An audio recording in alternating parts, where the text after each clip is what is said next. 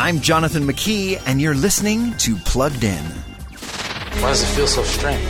You're not shooting the bullet. You're catching it. Director Christopher Nolan's latest movie, Tenet, is now available to stream or buy.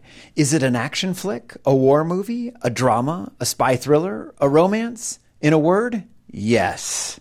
A terrorist attack at a Russian opera house opens the film. Police respond, except some of the police are bad guys, and at least a couple of them are good guys, pretending to be bad guys, pretending to be good guys, maybe.